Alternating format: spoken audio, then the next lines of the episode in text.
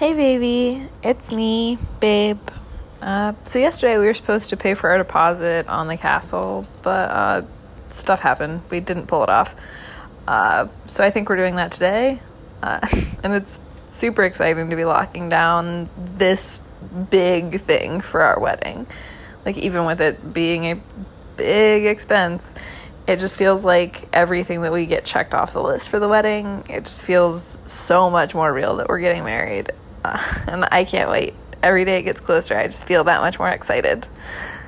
Um, well, anyway, I love you so much. Yeah. Signing off, your future wife.